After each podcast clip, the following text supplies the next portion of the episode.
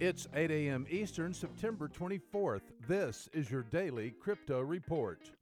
Bitcoin down 2% at $6,618. Ethereum down 5% at $234. And Ripple down 9% at 53 cents. These are your leaders by market cap. Top gainers in the last 24 hours Z Classic up 31%, Bitcoin up 4%. Waves up 3%.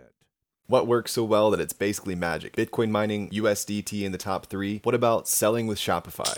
Shopify is the global commerce platform that helps you sell at every stage of your business. From launching your online shop to did we just hit a million orders? Shopify is there to help you grow. From their all in one e commerce platform to their in person point of sale system. Wherever and whatever you're selling, turn browsers into buyers with the internet's best converting checkout, up to 36% better compared to other leading commerce platforms. Sell more with less effort thanks to their new AI solution, Shopify Magic. My favorite thing about Shopify is no matter how much you want to grow, they have the solutions you need to take control and level up your business business. Shopify powers 10% of all e commerce in the US and millions of other entrepreneurs across 175 countries. Plus, Shopify's award winning help is there to support you every step of the way. Businesses that grow, grow with Shopify. Sign up for a $1 per month trial period at shopify.com slash DCR, all lowercase. Go to shopify.com slash DCR to grow your business, no matter what stage you're at. Shopify.com slash DCR. Today's headlines. Cryptocurrency exchange Shapeshift announced a new business model in early September that will soon require users to identify themselves to use the exchange. The change was made to place Shapeshift in compliance with Know Your Customer regulations.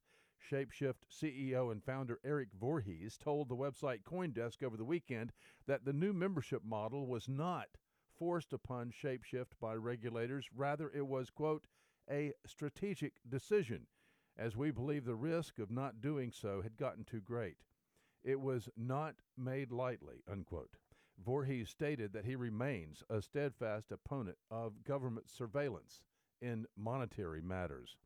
And finally, the Director of Enforcement in India has attached liens to $60 million worth of assets belonging to the leader of what Indian authorities are calling a Bitcoin Ponzi scheme. The assets include six offices in Dubai, residential apartments, and the bank balances of two of the leader's associates. The owner of the website, gainbitcoin.com, is accused of bilking 8,000 unsophisticated investors in India out of their money, allowing them to think that by buying into gainbitcoin.com, they were buying Bitcoin.